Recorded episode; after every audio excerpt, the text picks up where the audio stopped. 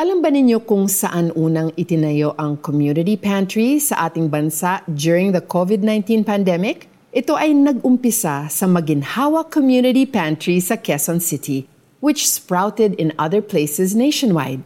Dahil sa maraming nawalan ng trabaho sa pagbaba ng ekonomiya ng ating bansa, pumatok ang community pantry.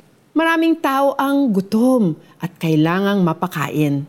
Pero itry nga nating i-flashback ang mga feeding stories na naganap during the time of Jesus. The feeding of the 5,000 is the only miracle recorded in all four Gospels. Pihadong mamamangha tayo to read about how Jesus fed the multitudes, not just once, but twice. Ang unang feeding story was when Jesus fed 5,000 people, and again, He fed 4,000 people. Nagamba ang disciples at naisip na pawiin ang mga tao because they had nothing to feed them. But Jesus multiplied the food and asked His disciples to serve and distribute it.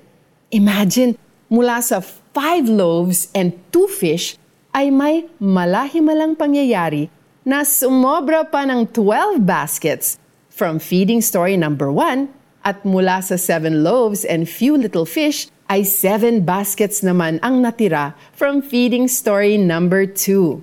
Sa panahon ngayon, nangangamba ka rin ba tulad ng naranasan ng disciples ni Jesus? May mga deepest needs o desires ka ba sa iyong puso? Hindi tayo dapat mabahala sa ating mga problema o kakulangan sa buhay sapagkat kasama natin si Jesus. Only Jesus can satisfy because He alone is the bread of life. Let's pray.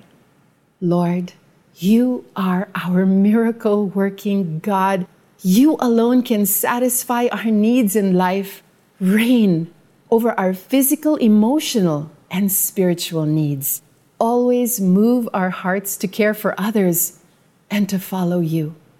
In Jesus' name, amen. Here's our application. Discover the incredible power of prayer in your life.